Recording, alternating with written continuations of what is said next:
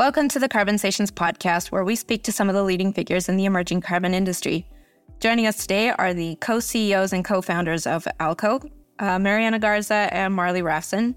Uh, thank you both for joining us. It's a pleasure to have you. Uh, now, typically, we always try to get to know our guests' uh, personal journey prior to getting into climate. So, uh, please, Mars, I'd like to start with you, if it's okay. Uh, tell us a little bit more about your background and what led you to co found Alcove. Yeah, thank you, Violet. Um, as you said, my name is Mars, and I'm the co founder and co CEO of Alcove. I lead sales and go to market here. Prior to that, I was actually investing at a venture capital firm called XYZ, investing in pre seed to Series A companies. And I helped build out the climate portfolio there. And we got to invest in like the best companies in climate, such as Charm Industrial, Iconic Air, uh, Benny, Ample, and a couple other ones. And from that experience, I really got a very deep understanding and look at the way that they were actually interacting with other stakeholders in the carbon markets. And I was pretty shocked to see that nobody had actually built automation or tools around these complex processes. And so, really, just like deeply dove into any kind of infrastructure plays in the space and, and found them there to be uh, almost virtually none at that point in time. That was almost three years ago. And so started researching about uh, effective tools and platforms and software solutions that could exist here. Met Marley at the same time, and the rest was kind of history. And um, I've just been personally motivated because I grew up between Mexico and New York, and I've just seen the climate crisis very up close uh, with my family in Mexico that that works in agriculture. And so, um, what Alcove is is really like the perfect combination of what I'm passionate about, which is startups and software, and also my own personal experience with uh, climate change. So I'll pass it over to Marley, but that's kind of you know how I got into Alcove specifically, and then also just a little bit on myself uh, personally. Thank you, uh, Marley. Same question. Thanks so much. Um, yeah, as mentioned, my name is Marley Rafson. I'm the other co-founder and co-CEO of Alcove. I specifically lead our end product and design teams. And for my journey into climate, so I actually started my career as a software engineer at Google, and I had a wonderful time. But I just wanted to get closer to problems that affected the world around me. So the first step in that journey was I joined an alphabet spinout that was helping municipal governments understand how people move around on public transit. So I started my journey, my climate journey in transit, um, and just kept getting the urge to want to go deeper. And so, towards the end of my time at that spinout replica, I got a unique opportunity to serve as a tech and climate policy fellow for Speaker Pelosi. And so I moved to Washington, D.C., started working in the Capitol every day, and I got to work on really just incredible climate policy while I was there. So I got to work on the Inflation Reduction Act from day one. Um, and then I also got to work on the Chips and Science Act, which brings tech hubs and things like that, also to fruition and tons of R&D investments. And so with that, it was just such a gift. And all I could, all I wanted to do when I was done with my time on the Hill was go deeper and help serve folks who are doing incredible frontline work on climate. So I admit Mars, and as she said, and I agree with, the rest is history. Uh, Marley, thanks for sharing that. But can you please share a little bit more about working on the Inflation Reduction Act? I'm really, really curious about that. Yeah, it was truly a once in a lifetime experience. Um, so I feel just very lucky. Um, so when I joined the Hill, I I think the second day I was in the office was when we kind of announced that we were going to do a budget reconciliation package, which is what turned into and was named the Inflation Reduction Reduction Act later. Um, and what was really nice about my vantage point was I just got to work with a bunch of really deep policy experts and help support them and their ideas through to passing. And I played a very small role in it with just like an exceptional group of people who were on the Hill. So it was just a really, really wonderful experience. And completely supercharged me to like want to dive in further later on. Excellent. I appreciate you guys sharing so much of, of what you used to do before. But moving on to Alcove, uh, I know that the company offers an uh, an inventory management system for carbon credits, and I'm gonna be perfectly honest and say that it wasn't really easy for me to wrap my head around that. Uh, so I'd like to ask you to please tell our audience and myself a little bit more about what this product of yours is. Yeah, so I think it'd be helpful kind of to describe um, the value that Alcove brings, and then uh, Marley can kind of jump in with, with more granularity, but we really bring carbon, powerful carbon specificity and guardrails out of the box to build trust, transparency, and speed for stakeholders across the value chain. And tying into both of our introductions, we started Alcove because we were shocked that project developers had to retrofit generalized software solutions to their complex operations. So removing carbon is no easy thing. A tool out there that's existed for a very long time is probably not going to reflect reflect this new and emerging market. So as I said three years ago, there there was nothing on the market that was bespoke to carbon, let alone a specific technology or pathway.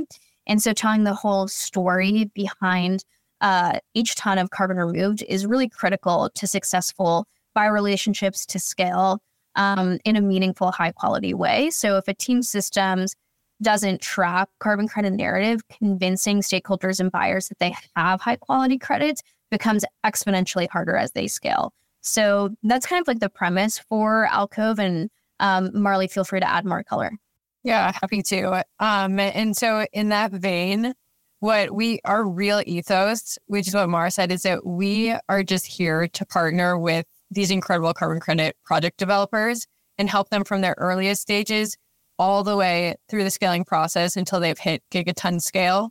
And so we build exceptional, just top of the line workflows and data tools to support those key players. So we're evolving our software every day to meet the most pressing needs of developers and help them achieve their goals. And so, yet we are an inventory management solution. That's what we launched um, just um, a few months back, really. Um, and we have continued to grow into just an exciting purpose built carbon credit intelligence platform that helps unify stakeholders across um, across the life cycle of a carbon credit. Uh, you mentioned uh, meeting some of their most pressing issues. Can you name some of those? Yeah, I'm happy to dive in. And Mars, feel free to compliment or you know anything on the way through. But so we are we try and be helpful kind of at every step along the way. And I'm sure we'll talk about this more, but we are a very partnership forward company. And that is really true to our ethos. So if we want to empower folks to do the most natural, ergonomic, with the most precision software at every step. And so what we do is we help them manage their carbon credit inventory, helping them convert from, hey, this is what we're forecasting because we know that carbon credit um, trades can happen many years into the future or sooner. And so helping them go from, hey, this is a forecast, we're planning, we're getting a project up and running, to, hey, we're now converting this into issued credits. So, hey, this is, we actually have a tangible credit that's been audited, that has been issued by a registering body, and we want to apply that to the order. Um, we help folks with um, like diversifying their sales channels. We help folks with managing deals across the pipeline. So that is an announced partnership, which is that we integrate with CRMs. And so there's just a lot of ways that we're trying to help folks, and really no workflow um, is too big or too small for us to tackle. But Mars, please let me know if I've missed anything.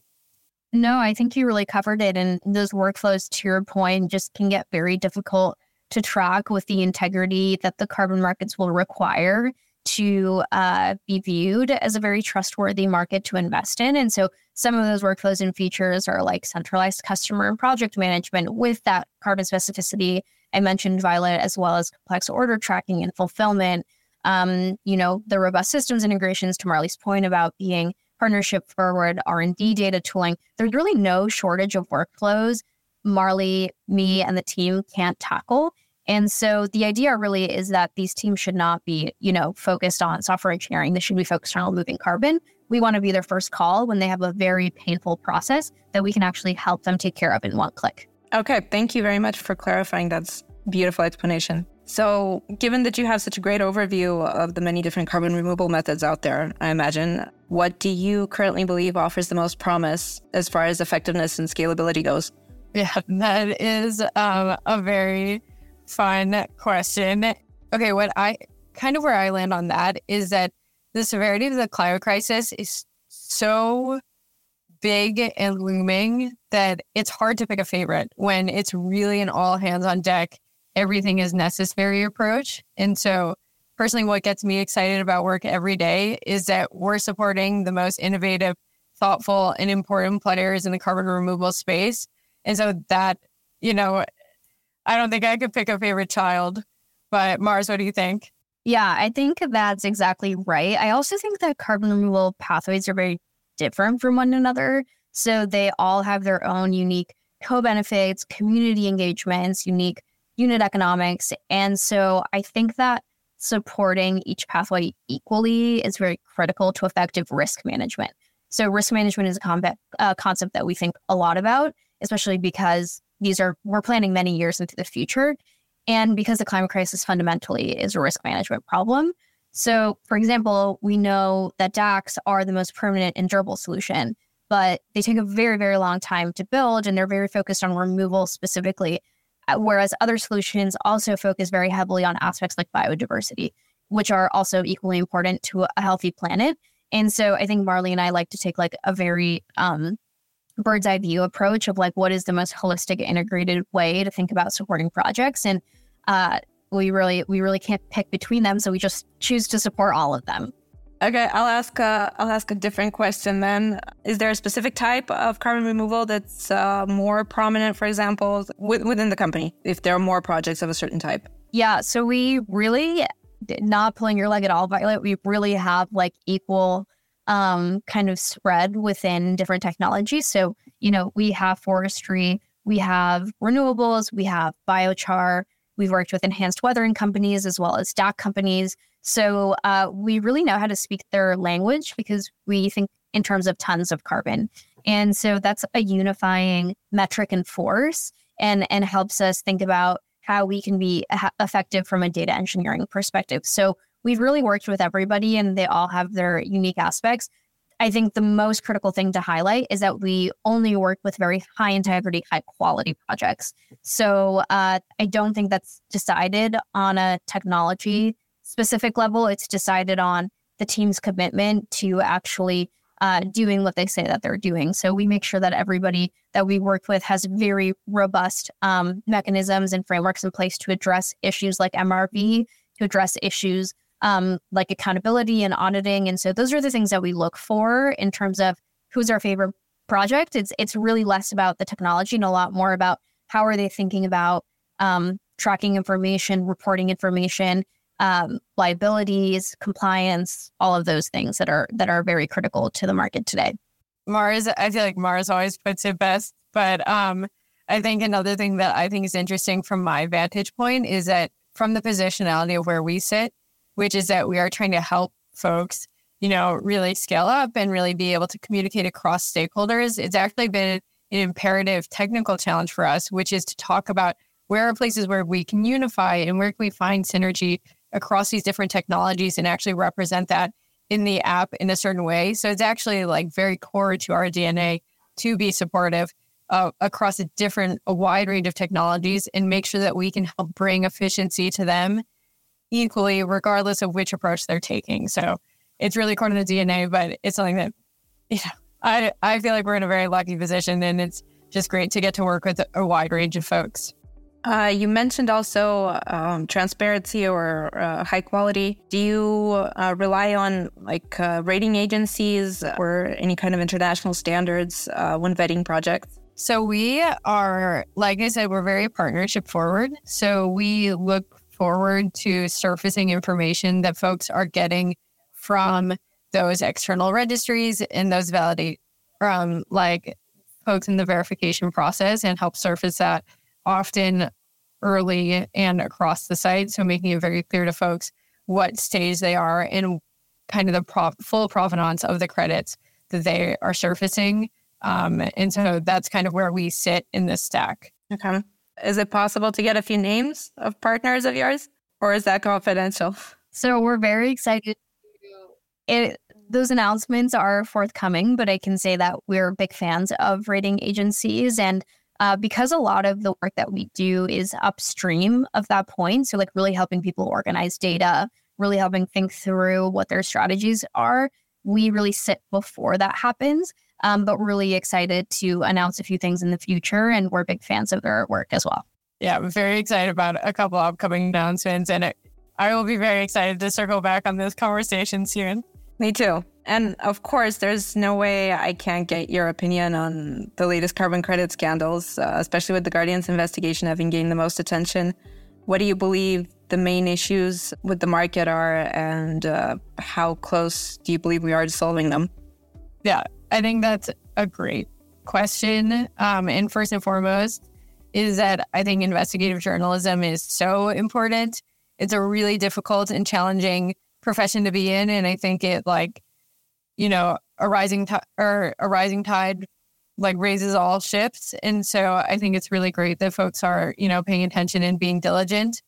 Um, and so, but what, how we think of this space is that we think every carbon credit really is a data set in a way. And so I think that the quality of a carbon credit is determined by the integrity of the data. So we kind of, as I mentioned it before, we've been designing Alcove from the ground up. And for me, that means from the database, from the API into the interfaces, that we want to make it really, really clear when you are buying a high quality credit. And that's why we partner with the best of the best early, just so that we can full shape our whole platform around it. And so what we're doing is we're just designing a very transparent, very easy to surface data platform to help support the highest quality credits and making it very clear and hopefully doing it in such a way there will never be any of these scandals again. But, you know, remains to be seen. But Mars, what do you think? Yeah, I mean, I also think that what will help is like the maturation of like we think a lot about like swim lanes uh, will also enable market maturation in turn. So like where do you do your work and how do you make sure that you do one thing very very well and that helps to minimize conflicts of interest. It helps to align incentives um, and build trust for external external stakeholders and the general public. So I guess like what that tangibly means is that like if you're a project developer, you should be very focused on removing carbon. If you do MRV, you should be very focused on neutral quality control. If you're a marketplace, you have a chance to really create awesome liquidity uh, for the teams doing all that work. And if you're a data provider like us, a software solutions platform, you should be only focused on solving difficult workflow and automation issues for project developers. And I think when teams try to solve more than uh, you know what really makes sense from an incentive perspective, uh, that's when we kind of get these scandals. So when you uh, try to be all of the things, uh, that's when it kind of gets tricky from an audit standpoint and from a market maturation perspective as well.